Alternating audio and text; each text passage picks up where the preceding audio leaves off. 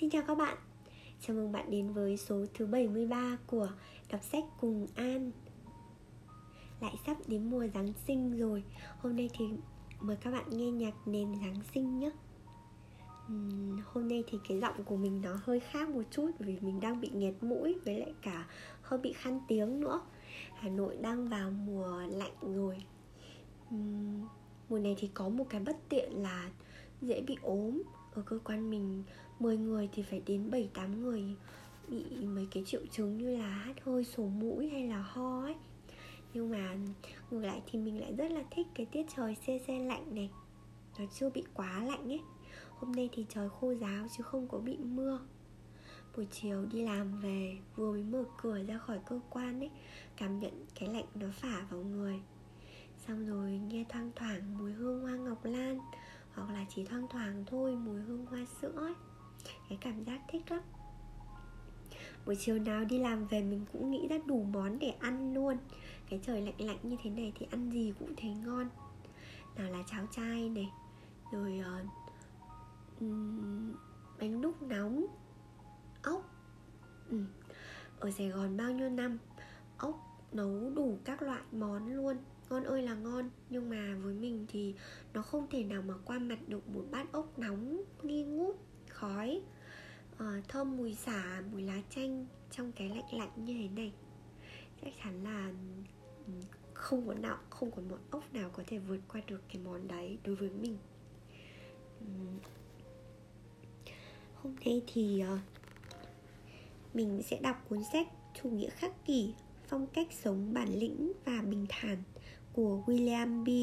Irvin cuốn sách này thì mình đọc cũng khá là lâu rồi nhưng mà chưa có hoàn thiện, mới đọc được một nửa thôi. Mình nhớ không nhầm thì cách đây khoảng ờ, gần 2 năm, cái thời điểm mà chủ nghĩa khắc kỷ ở thời điểm đấy khá là tự dưng lại nổi bật đấy khi mà lật lại những cái trang sách này thì mình thấy là mình đã đánh dấu rất là nhiều. Khi mà đọc thì thấy có cái câu nào mà hay hay là tâm đắc thì mình hay highlight nó lên cho nên là hôm nay mình sẽ đọc cho các bạn nghe ừ, sẽ đi vào phần chính luôn phần 2 các kỹ thuật tâm lý của chủ nghĩa khắc kỷ mời các bạn cùng lắng nghe nhé 4. Tưởng tượng tiêu cực Điều tồi tệ nhất có thể xảy ra là gì? Bất kỳ người thận trọng nào cũng sẽ thường xuyên suy ngẫm về những điều tồi tệ có thể xảy đến với mình. Lý do hiển nhiên là nhằm ngăn chặn những điều đó xảy ra. Chẳng hạn, một người có thể dành thời gian suy nghĩ về những cách kẻ gian có thể đột nhập vào nhà anh ta. Nhờ thế mà ngăn chặn trước chuyện đó. Hoặc dành thời gian suy nghĩ về những căn bệnh mà anh ta có thể mắc phải. Từ đó thực hiện các biện pháp phòng ngừa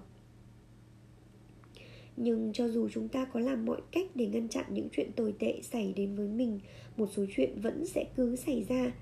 Do đó, seneca chỉ ra lý do thứ hai để suy ngẫm về những điều tồi tệ có thể xảy ra với chúng ta. Nếu nghĩ về những điều này, ta sẽ giảm bớt tác động của chúng đến bản thân khi chúng xảy ra. Anh ta dập tắt sức mạnh của những vận rủi trong hiện tại, bởi trước đó anh ta đã nhận thức được nguy cơ xảy đến của chúng ông cho rằng tai họa sẽ gây ảnh hưởng nặng nề nhất đến những người chỉ biết mong cầu vận may. Epictetus lặp lại lời khuyên này. Chúng ta nên nhớ rằng mọi thứ ở khắp mọi nơi đều sẽ có ngày tàn lụi. Nếu không nhận ra điều này và lầm tưởng rằng chúng ta sẽ luôn luôn được thụ hưởng những thứ mà mình coi trọng, chúng ta có thể sẽ phải gánh chịu nhiều đau khổ khi những thứ đó bị tước đoạt mất bên cạnh những lý do trên, còn có một lý do thứ ba để suy ngẫm về những điều tồi tệ có thể xảy ra với chúng ta và lý do này được cho là quan trọng hơn cả. Con người không hạnh phúc chủ yếu là vì chúng ta không bao giờ cảm thấy thỏa mãn.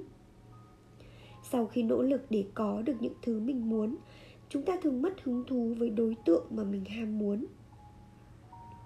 Thay vì cảm thấy thỏa mãn, chúng ta lại cảm thấy buồn chán và để đối phó với nỗi buồn chán này, chúng ta tiếp tục hình thành những ham muốn mới, thậm chí còn lớn hơn. Các nhà tâm lý học Shane Frederick và George Lowenstein đã nghiên cứu hiện tượng này và đặt tên là hiệu ứng thích nghi với khoái lạc. Để minh họa quá trình thích nghi này, họ đưa ra nghiên cứu về những người trúng sổ số. Thông thường, việc trúng sổ số cho phép một người sống cuộc đời trong mơ của mình tuy nhiên, sau giai đoạn hồ hởi ban đầu, mức độ hạnh phúc của họ rốt cuộc sẽ quay trở lại như mức trước khi chúng sổ số. Họ bắt đầu xem nhẹ chiếc ferrari và căn biệt thự mới của mình, giống như trước đây từng xem nhẹ chiếc xe bán tải dì xét và căn hộ chật trội của họ.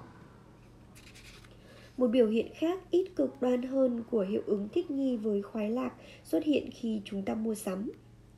Ban đầu chúng ta thích thú với chiếc tivi màn hình rộng hoặc cái túi da vừa mới mua, nhưng sau một thời gian, chúng ta lại xem nhẹ chúng và muốn một chiếc tivi màn hình rộng hơn hoặc một cái túi sách đắt đỏ hơn. Tương tự thế, chúng ta cũng trải nghiệm hiệu ứng thích nghi với khoái lạc trong sự nghiệp. Chúng ta có thể từng mơ ước một công việc nào đó, thành thử chúng ta vất vả đèn sách thời đại học và có khi là cả cao học để đi đúng hướng trên con đường sự nghiệp và quá trình này có thể mất nhiều năm trời. Khi cuối cùng cũng có được công việc trong mơ, chúng ta sẽ rất vui sướng. Nhưng chẳng bao lâu sau, chúng ta có xu hướng bất mãn trở lại.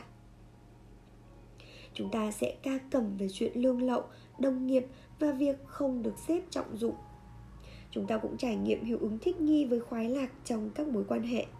Chúng ta gặp người đàn ông hoặc phụ nữ trong mơ của mình và sau thời gian tìm hiểu nồng nhiệt, chúng ta kết hôn với người đó. Mới đầu, chúng ta đắm chìm trong niềm hạnh phúc hôn nhân, nhưng chẳng mấy chốc, chúng ta lại cảm thấy khó chịu trước những thói xấu của người bạn đời. Và không lâu sau đó, mơ tưởng đến việc bắt đầu một mối quan hệ với người mới. Quá trình thích nghi này dẫn đến việc mọi người rơi vào một cuồng quay thỏa mãn họ cảm thấy không hạnh phúc nếu nhận thấy có một ham muốn trong mình chưa được đáp ứng. Họ tìm cách đáp ứng ham muốn này, tin rằng một khi đáp ứng được nó, họ sẽ cảm thấy thỏa mãn. Tuy nhiên, vấn đề là sau khi đáp ứng được một ham muốn về thứ gì đó, họ lại thích nghi với sự có mặt của thứ đó trong cuộc sống và thành thử không còn khao khát nó nữa, hoặc không còn cảm thấy nó đáng khao khát như trước. Rốt cuộc họ lại cảm thấy bất mãn, hệt như trước khi họ đáp ứng ham muốn này. Thế nên, một bí quyết để có được hạnh phúc là chặn trước quá trình thích nghi. Chúng ta cần áp dụng các biện pháp để ngăn không cho bản thân xem nhẹ những thứ mà chúng ta đã nỗ lực vất vả mới có được. Và bởi trước giờ không áp dụng các biện pháp này, thế nên chúng ta át hẳn đã thích nghi với nhiều thứ trong cuộc sống những thứ mà chúng ta từng ao ước nhưng bây giờ lại xem nhẹ. Có thể kể đến người bạn đời, con cái, nhà cửa, xe cộ và công việc của chúng ta. Có nghĩa là bên cạnh việc tìm cách chặn trước quá trình thích nghi, chúng ta còn cần tìm cách đảo ngược nó. Tức là chúng ta cần một kỹ thuật để tạo cho mình ham muốn đối với những thứ chúng đã có sẵn. Trên khắp thế giới và trong suốt hàng thiên niên kỷ qua những ai từng suy xét kỹ về cách thức hoạt động của ham muốn đều nhận ra điều này. Cách dễ dàng nhất để có được hạnh phúc là học cách muốn những thứ mà chúng ta có sẵn. Lời khuyên đúng đắn này nói ra thì đơn giản, nhưng khó là ở chỗ áp dụng nó vào cuộc sống. Suy cho cùng, làm sao để thuyết phục bản thân muốn những thứ mà chúng ta đã có sẵn? Các nhà khắc kỷ tin rằng họ có câu trả lời cho câu hỏi này họ khuyên chúng ta dành thời gian tưởng tượng rằng bản thân mất đi những thứ mình quý trọng. Rằng người vợ bỏ ta mà đi, chiếc xe của ta bị lấy cắp hoặc ta bị mất việc.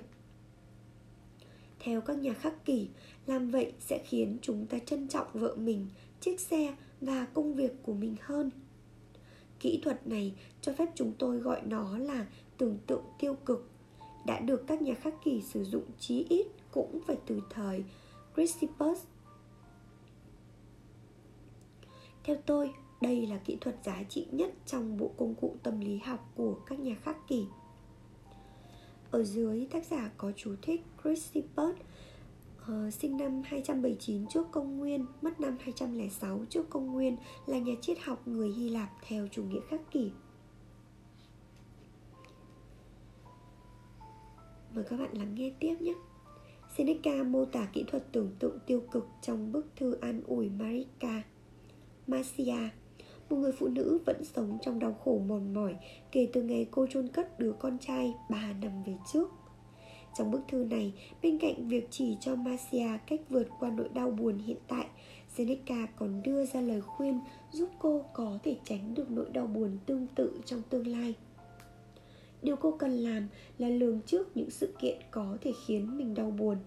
Cụ thể, ông nói cô cần phải nhớ rằng mọi thứ chúng ta có đều là vay mượn từ vận mệnh. Nó có thể lấy lại mà không cần sự cho phép của chúng ta. Kỳ thực là còn không cần thông báo trước do đó chúng ta cần phải yêu thương tất cả những người thân yêu của mình nhưng luôn nhớ rằng chúng ta không được hứa hẹn là có thể giữ họ bên mình mãi mãi thậm chí còn không được hứa hẹn là có thể giữ họ bên mình lâu dài. Trong khi tận hưởng thời gian bên cạnh những người thân yêu chúng ta nên định kỳ dành thời gian để suy ngẫm về khả năng niềm vui này sẽ kết thúc. Hoặc là cái chết của chúng ta sẽ kết thúc nó. Epictetus cũng ủng hộ kỹ thuật tưởng tượng tiêu cực. Ví dụ, ông khuyên chúng ta khi hôn con mình hãy nhớ rằng đứa trẻ có thể chết và nó không phải là vật sở hữu của chúng ta. Rằng đứa trẻ được trao cho chúng ta vào giây phút hiện tại chứ không phải là mãi mãi hoặc không thể chia lìa. Ông khuyên rằng chính trong lúc hôn đứa trẻ, chúng ta hãy tự nhủ rằng đứa trẻ có thể chết vào ngày mai để hiểu tại sao việc tưởng tượng về cái chết của một đứa trẻ có thể khiến chúng ta trân trọng đứa trẻ đó nhiều hơn hãy xem xét trường hợp của hai người cha sau Người cha đầu tiên ghi nhớ lời khuyên của Epictetus và định nghĩa về cái chết của con mình. Người cha thứ hai gạt phăng những suy nghĩ ảm đạm như vậy. Thay vào đó, ông cho rằng đứa con sẽ sống lâu hơn mình và cô bé sẽ luôn ở bên làm ông vui người cha đầu tiên chắc chắn sẽ quan tâm và yêu thương con nhiều hơn người cha thứ hai khi nhìn thấy con gái mình vào buổi sáng, ông sẽ vui mừng vì cô bé vẫn còn là một phần trong cuộc sống của ông. Và ông sẽ tận dụng tối đa mọi cơ hội trong ngày để tương tác với cô bé.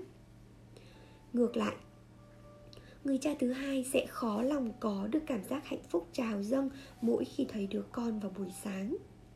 Kỳ thực, Ông ta thậm chí còn không buồn rời mắt khỏi tờ báo để xác nhận sự có mặt của cô bé trong phòng.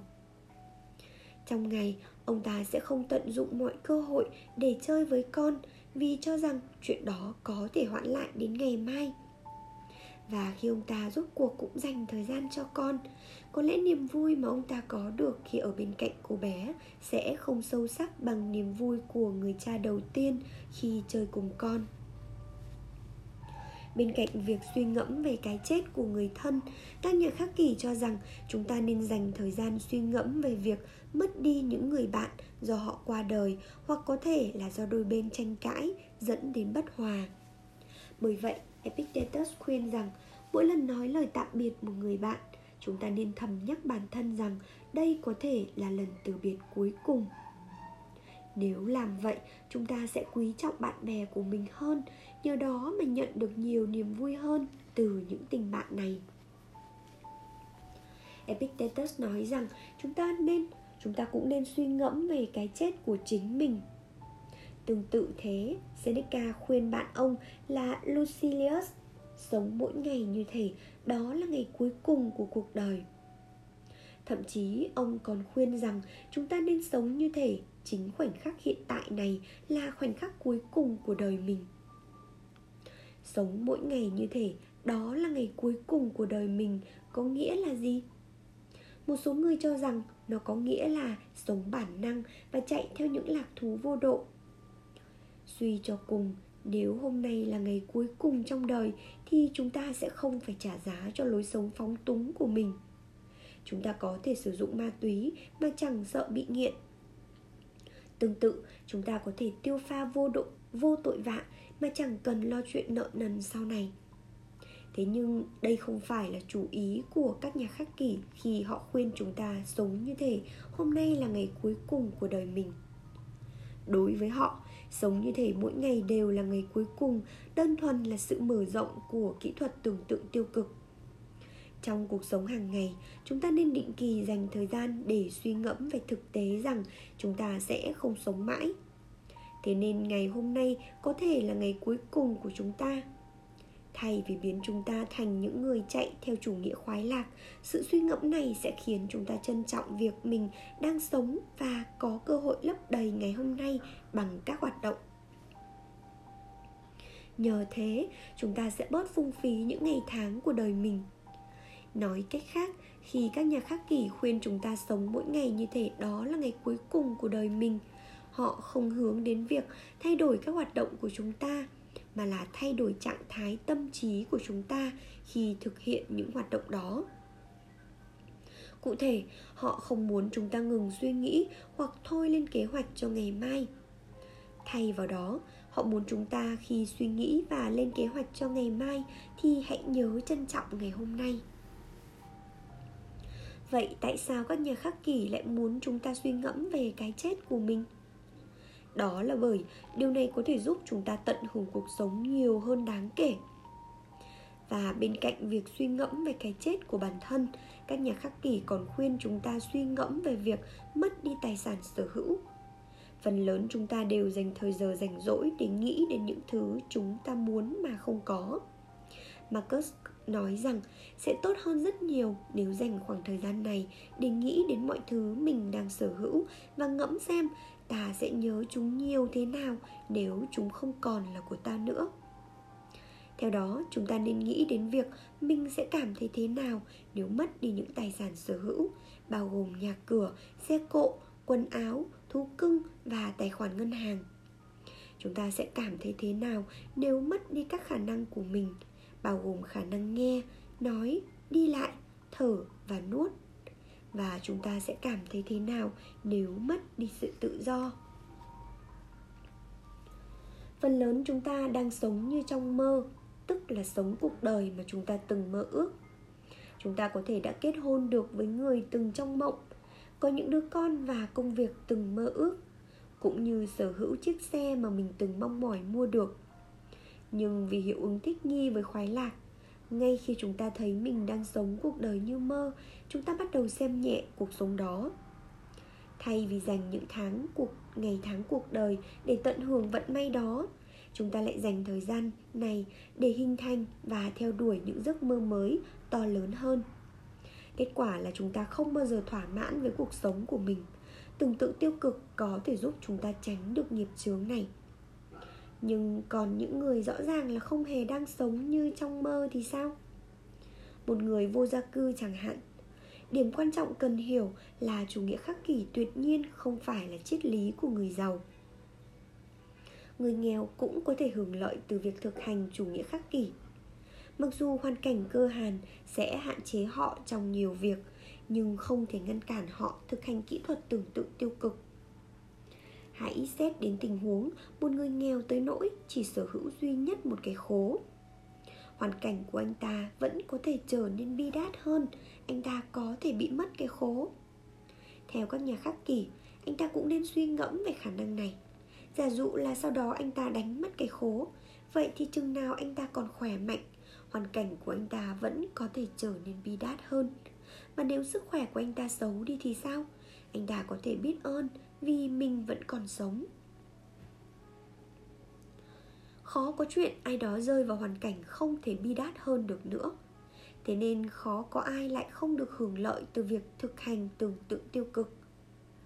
Ý tôi không phải là việc thực hành tưởng tượng tiêu cực sẽ khiến cuộc sống của những người chẳng có cái gì trở nên thú vị như cuộc sống của những người sung túc, mà là việc thực hành tưởng tượng tiêu cực và nói rộng ra là thực hành chủ nghĩa khắc kỷ có thể giúp những người có cuộc sống thiếu thốn, bớt khổ sở.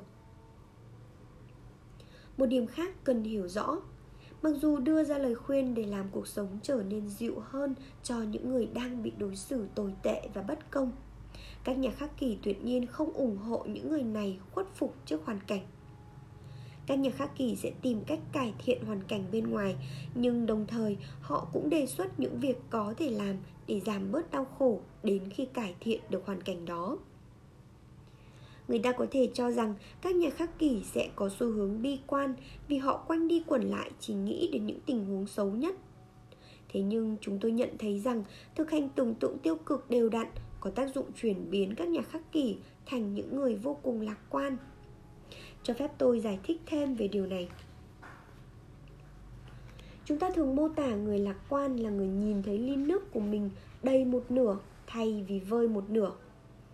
Đối với nhà đối với một nhà khắc kỷ, mức độ lạc quan này mới chỉ là điểm khởi đầu.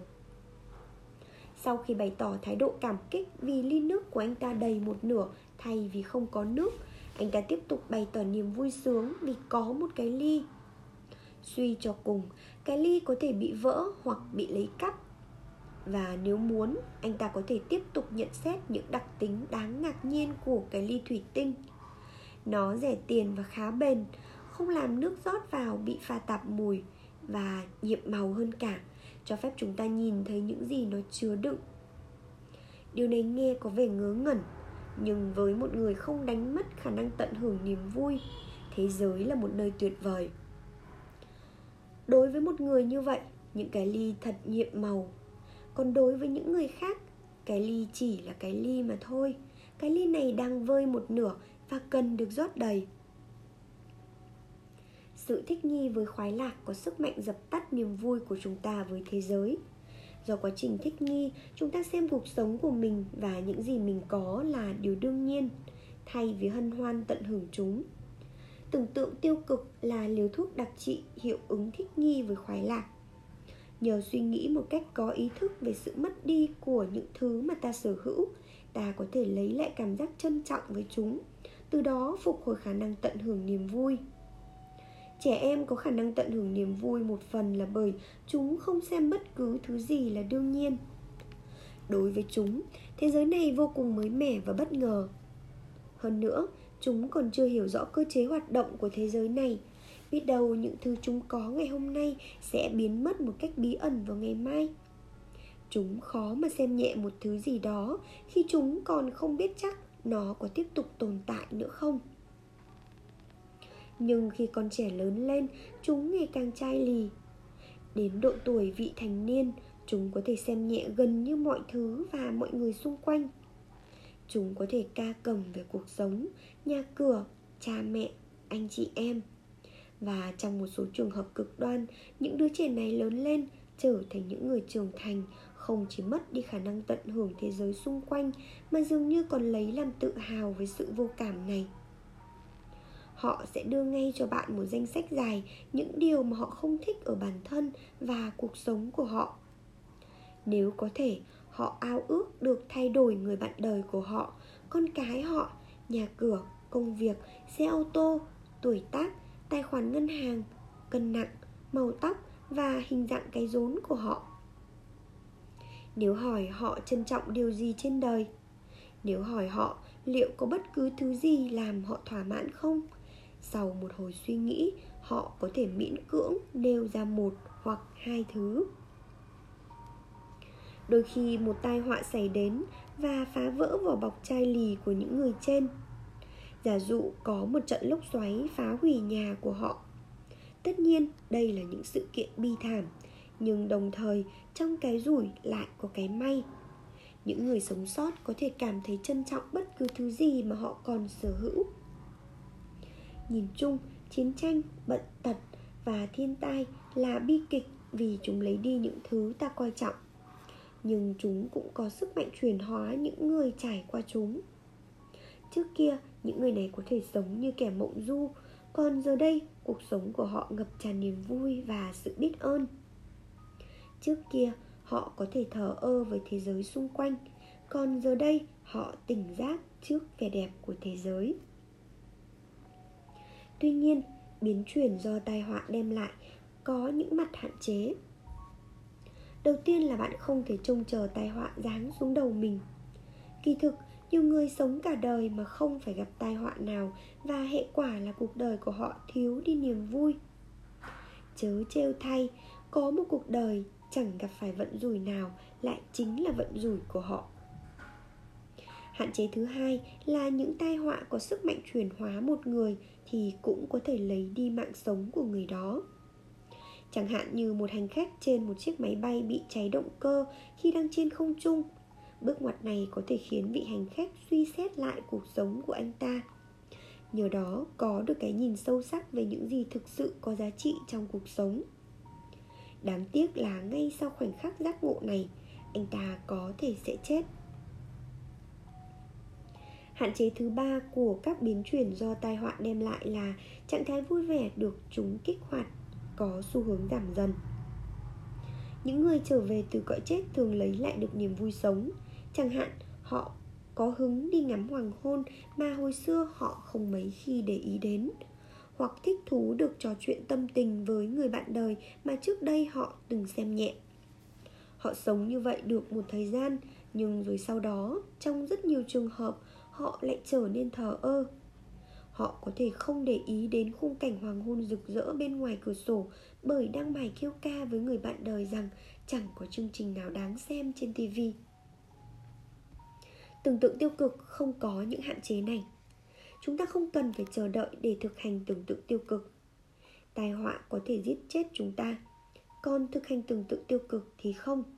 Và bởi lẽ tưởng tượng tiêu cực có thể được thực hiện nhiều lần, cho nên tác dụng tích cực của nó không như tác dụng của một tai họa, có thể kéo dài vô hạn. Do đó, tưởng tượng tiêu cực là một kỹ thuật hiệu quả giúp ta lấy lại cảm giác chân quý cuộc sống và cùng với đó là khả năng tận hưởng niềm vui. Các nhà khắc kỷ không phải là đối tượng duy nhất khai thác sức mạnh của tưởng tượng tiêu cực. Ví dụ, hãy xét đến những người nói ra lời tạ ơn trước bữa ăn. Một số người có thể cho rằng đấy đơn giản chỉ là thói quen. Số khác lại cho rằng vì họ sợ thượng đế sẽ trừng phạt họ nếu họ không làm như vậy. Nhưng nếu hiểu đúng, nói lời tạ ơn và mọi lời cầu nguyện mang tính tạ ơn là một dạng tưởng tượng tiêu cực. Trước khi dùng bữa, những người nói lời tạ ơn tạm dừng một lúc để suy nghĩ về thực tế rằng họ có thể không có sẵn chỗ thức ăn này. Trong trường hợp đó họ sẽ bị đói. Và ngay cả nếu có sẵn thức ăn, họ cũng có thể không chia sẻ được với những người đang ngồi tại bàn ăn. Khi nghĩ như vậy, lời tạ ơn có khả năng chuyển hóa một bữa ăn bình thường thành một lý do để ăn mừng. Một số người không cần các nhà khắc kỷ hay một mục sư chỉ cho họ biết rằng chìa khóa để có tâm tính vui vẻ là định kỳ suy ngẫm về những ý nghĩ tiêu cực tự họ đã khám phá ra điều đó. Tôi đã gặp nhiều người như vậy. Họ nhìn nhận hoàn cảnh sống của mình không phải trên phương diện những gì họ không có, mà trên phương diện những gì họ đang có và cái cảm giác thiếu vắng trong họ nếu đánh mất chúng. Nói một cách khách quan, nhiều người trong số họ khá xui xẻo. Tuy nhiên, họ sẽ kể chi tiết cho bạn rằng họ may mắn đến thế nào vì vẫn còn sống con có thể đi lại, sống ở nơi họ đang sống, vân vân. Có thể rút ra nhiều điều khi so sánh họ với những người có tất cả, nhưng chẳng biết trân quý bất cứ thứ gì mình có, nên thành ra lại vô cùng khổ sở. Lại nói đến những người dường như lấy làm tự hào vì bản thân không tận hưởng niềm vui trong thế giới xung quanh. Vì một lý do nào đó, họ tin rằng từ chối tận hưởng niềm vui cuộc sống là biểu hiện của sự trưởng thành về mặt cảm xúc. Họ cho rằng nếu lúc nào cũng tận hưởng niềm vui trong mọi thứ thì thật ấu trĩ. Hoặc có lẽ họ quyết định rằng từ chối tận hưởng niềm vui cuộc sống mới là hợp thời. Nói cách khác, từ chối tận hưởng niềm vui cuộc sống là dấu hiệu của sự tinh tế nếu bạn hỏi ý kiến của những kẻ bất mãn trên về những người lúc nào cũng hớn hở, hoặc về những nhà khắc kỳ lạc quan, thích phân tích chi tiết các đặc tính tuyệt diệu của một cái ly thủy tinh, có lẽ họ sẽ dè biểu. Những người như vậy đúng là ngu xuẩn. Họ không nên thỏa mãn với những thứ quá nhỏ bé. Họ không nên thỏa mãn với những thứ quá nhỏ bé họ nên tham vọng nhiều hơn và không được bằng lòng đến khi nào đạt được mục tiêu. Thế nhưng theo tôi, sự ngu xuẩn thực sự là sống cả đời trong trạng thái bất mãn do chính mình tạo ra, trong khi bản thân có quyền được lựa chọn. Có thể thỏa mãn với những điều nhỏ bé không phải là một nhược điểm, mà là một phúc phận. Nếu điều bạn đang tìm kiếm là sự thỏa mãn, và nếu bạn đang tìm kiếm một thứ khác ngoài sự thỏa mãn tôi sẽ lấy làm ngạc nhiên và rất muốn tìm hiểu xem bạn thấy điều gì còn đáng khao khát hơn cả sự thỏa mãn. Liệu có thứ gì đáng cho chúng ta hy sinh tự sự thỏa mãn để có được nó không? Nếu có chỉ tự, trí tưởng tượng phong phú chúng ta sẽ dễ dàng thực hành tưởng tượng tiêu cực.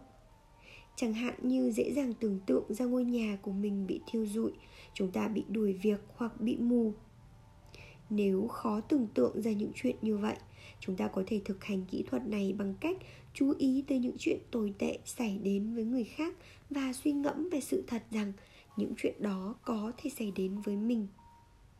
Chúng ta cũng có thể tìm hiểu lịch sử để xem tổ tiên mình từng sống như thế nào.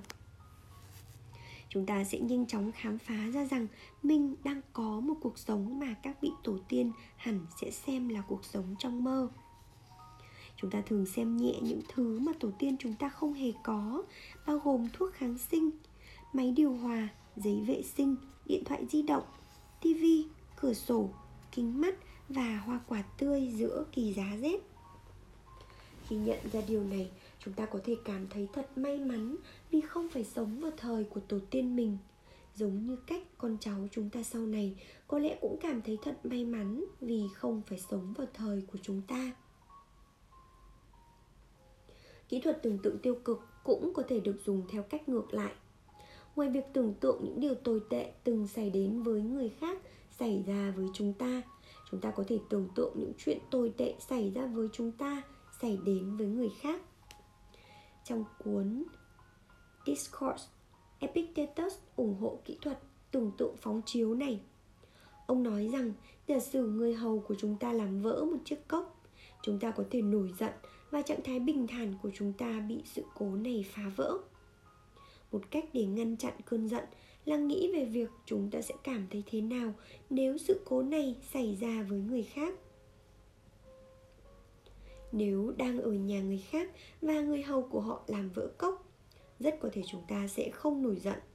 Có khi chúng ta còn cố gắng xoa dịu chủ nhà. Chỉ là một cái cốc thôi mà, rơi vỡ là chuyện bình thường epictetus tin rằng thực hành tưởng tượng phóng chiếu sẽ giúp ta nhận rõ tính chất vô nghĩa của những chuyện tồi tệ xảy đến với mình và do đó ngăn không cho chúng phá hỏng sự bình thản của ta. Ở điểm này, một người không theo trường phái khắc kỷ có thể phản biện như sau. Các nhà khắc kỷ khuyên chúng ta theo đuổi sự bình thản và để đạt được nó, họ khuyên chúng ta thực hành tưởng tượng tiêu cực nhưng đây chẳng phải là một lời khuyên mâu thuẫn sao? Giả dụ một nhà khắc kỷ được mời đi chơi dã ngoại. Trong lúc mọi người tận hưởng buổi dã ngoại, nhà khắc kỷ sẽ ngồi trầm ngâm suy ngưỡng ngẫm về những chuyện có thể phá hỏng buổi dã ngoại. Món salad khoai tây có thể bị thiêu và mọi người sẽ bị ngộ độc thực phẩm. Ai đó có thể bị vỡ xương mắt cá chân trong lúc chơi bóng chày có thể xuất hiện một trận rông bão dữ dội khiến mọi người bỏ chạy toán loạn. Có thể tôi sẽ bị xét đánh chết. Điều này nghe chẳng vui chút nào. Hơn nữa, một nhà khắc kỷ có lẽ sẽ khó lòng đạt được những bình thản sau khi suy xét đến những viễn cảnh như vậy. Ngược lại, ông ta có thể trở nên ủ rũ và lo âu. Tuy nhiên thật sai lầm khi cho rằng các nhà khắc kỷ dành toàn bộ thời gian để suy ngẫm về những tai họa tiềm tàng. Thay vì vậy, họ thực hành một cách định kỳ. Vài lần mỗi ngày hoặc vài lần mỗi tuần, một nhà khắc kỷ sẽ tạm dừng tận hưởng cuộc sống để nghĩ đến chuyện tất cả những điều mà ông ta đang tận hưởng có thể bị tước mất như thế nào. Hơn nữa, có một sự khác biệt giữa suy ngẫm về chuyện gì đó tệ hại có thể xảy ra và lo lắng về nó. Suy ngẫm là một bài tập liên quan đến trí óc và chúng ta có thể thực hành mà không ảnh hưởng đến cảm xúc của mình. Chẳng hạn, một nhà khí tượng học có thể dành thời gian nghĩ về những cơn lốc xoáy mà không cảm thấy sợ chết vì lốc xoáy. Tương tự, một nhà khắc kỷ có thể suy ngẫm về những chuyện tồi tệ có thể xảy ra mà không bị lo âu chi phối. Cuối cùng thay vì làm cho chúng ta trở nên ủ rũ. Tưởng tượng tiêu cực sẽ giúp chúng ta gia tăng mức độ thích thú đối với thế giới xung quanh. Bởi lẽ, nó sẽ ngăn không cho chúng ta xem nhẹ thế giới này. Mặc cho, hay đúng hơn là chính vì những suy nghĩ u ám của mình. Nhà khắc kỷ có thể tận hưởng buổi dã ngoại trọn vẹn hơn hẳn những người không cân nhắc đến những viễn cảnh u ám ông ta tham gia buổi dã ngoại trong niềm hân hoan vì hiểu rõ rằng nó hoàn toàn có thể bị phá hỏng. Lúc này, những người phê phán chủ nghĩa khắc kỷ có thể đưa ra một mối quan ngại khác. Với thứ mà bạn không trân trọng, bạn sẽ không bận tâm đến chuyện đánh mất nó. Nhưng vì liên tục thực hành tưởng tượng tiêu cực, các nhà khắc kỷ sẽ rất trân trọng những người và vật xung quanh họ. Nếu vậy chẳng phải là họ tự đặt mình vào tình thế đau khổ hay sao? Chẳng phải là họ sẽ chịu đựng nỗi đau cùng cực khi cuộc sống lấy đi những người và vật này, bởi lẽ đôi khi điều đó là không thể tránh khỏi hay sao? Điều dễ hiểu. Hãy xét đến ví dụ về hai người cha mà tôi đã đề cập trước đó. Người cha đầu tiên định kỳ suy ngẫm về sự ra đi của đứa trẻ và do đó không xem sự hiện diện của cô bé là đương nhiên. Trái lại ông ta rất trân trọng cô bé.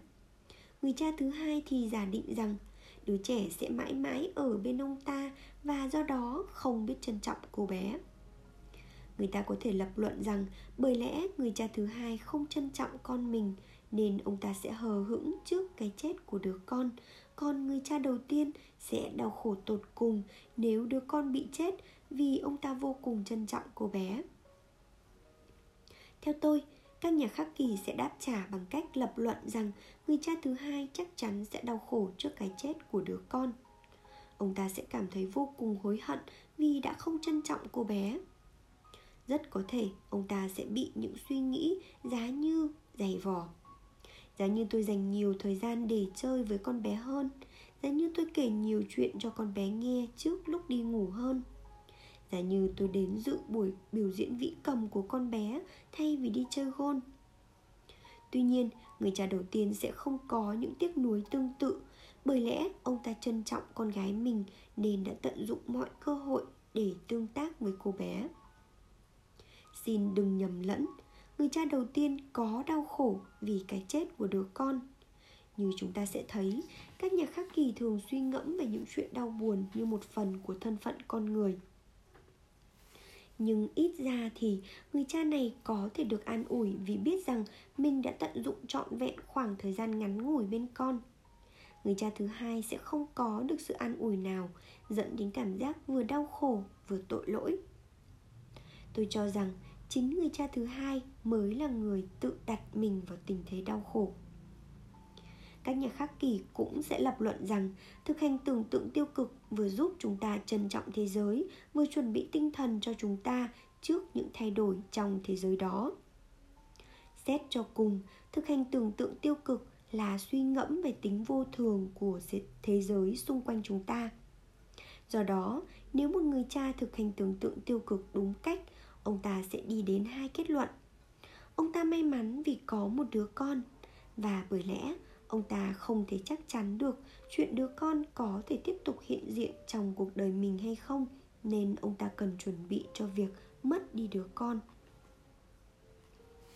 Đó là lý do tại sao Marcus, ngay sau khi khuyên độc giả dành thời gian để nghĩ về việc họ sẽ nhớ những tài sản sở hữu của mình nhiều như thế nào nếu chúng mất đi, liền cảnh báo họ, hãy cẩn thận kẻo sự vui sướng khiến anh trân quý chúng quá mức đến nỗi việc đánh mất chúng sẽ phá hủy sự bình an trong tâm hồn anh. Tương tự thế, Seneca sau khi khuyên chúng ta tận hưởng cuộc sống liền cảnh báo chúng ta đừng nên dành tình yêu quá mức đối với những thứ mình yêu thích. Ngược lại, chúng ta phải cố gắng trở thành người sử dụng chứ đừng làm nô lệ cho những món quà của vận mệnh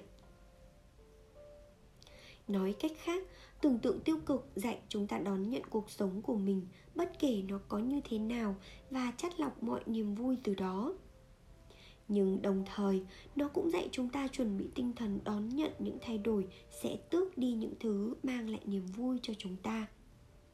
Nói cách khác, nó dạy chúng ta tận hưởng những thứ mình đang có mà không bám chấp vào chúng. Có nghĩa là, bằng cách thực hành tưởng tượng tiêu cực chúng ta không những gia tăng cơ hội trải nghiệm niềm vui, mà còn gia tăng cơ hội kéo dài niềm vui đó. Nó sẽ không suy xuyễn khi hoàn cảnh của chúng ta thay đổi. Do đó, bằng cách thực hành tưởng tượng tiêu cực, chúng ta có thể hy vọng đạt được cái mà seneca xem là lợi ích chính yếu của chủ nghĩa khắc kỷ. Đó là một niềm vui vô hạn, bền vững và bất biến. Như tôi đã đề cập trong phần giới thiệu một số điểm cuốn hút tôi đến với phật giáo cũng có thể được tìm thấy ở chủ nghĩa khắc kỷ. Giống như các phật tử, các nhà khắc kỷ khuyên chúng ta suy ngẫm về tính vô thường của thế giới.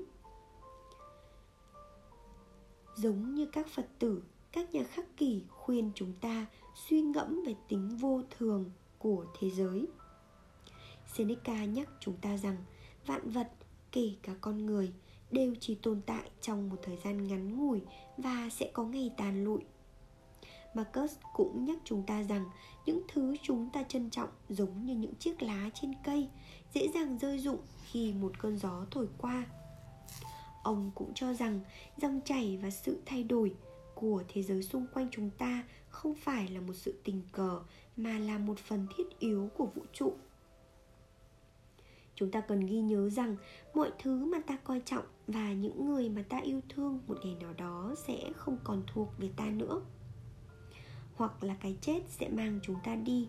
Khái quát hơn, chúng ta nên ghi nhớ rằng bất kỳ hoạt động nào của con người mà không thể tiếp diễn mãi mãi thì ắt phải có một lần cuối cùng. Sẽ có hoặc đã có một lần cuối cùng trong đời mà bạn đánh răng, cắt tóc, lái xe cắt cỏ hoặc chơi nhảy lò cò. Sẽ có một lần cuối cùng bạn được nghe tiếng tuyết rơi, ngắm trăng lên ngửi mùi bóng ngô, cảm nhận sự ấm áp của một đứa trẻ ngủ trong vòng tay bạn hoặc ân ái.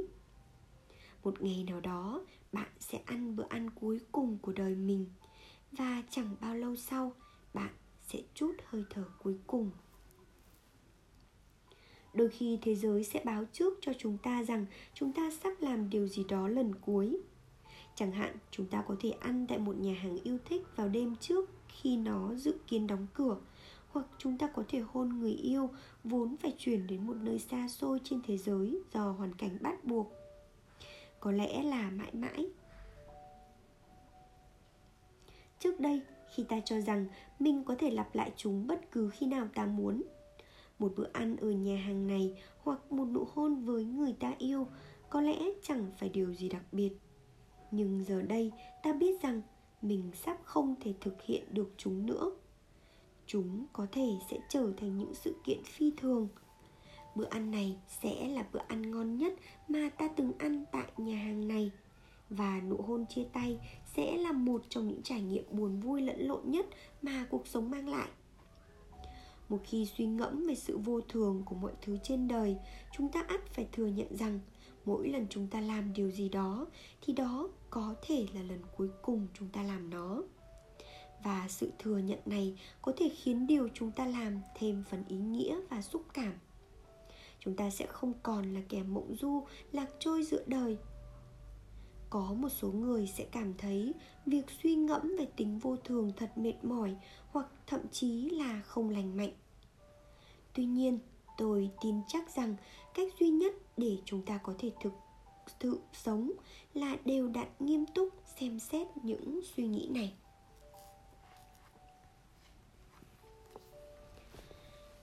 Bạn vừa nghe xong một phần của cuốn sách Chủ nghĩa khắc kỷ, Phong cách sống bản lĩnh và bình thản.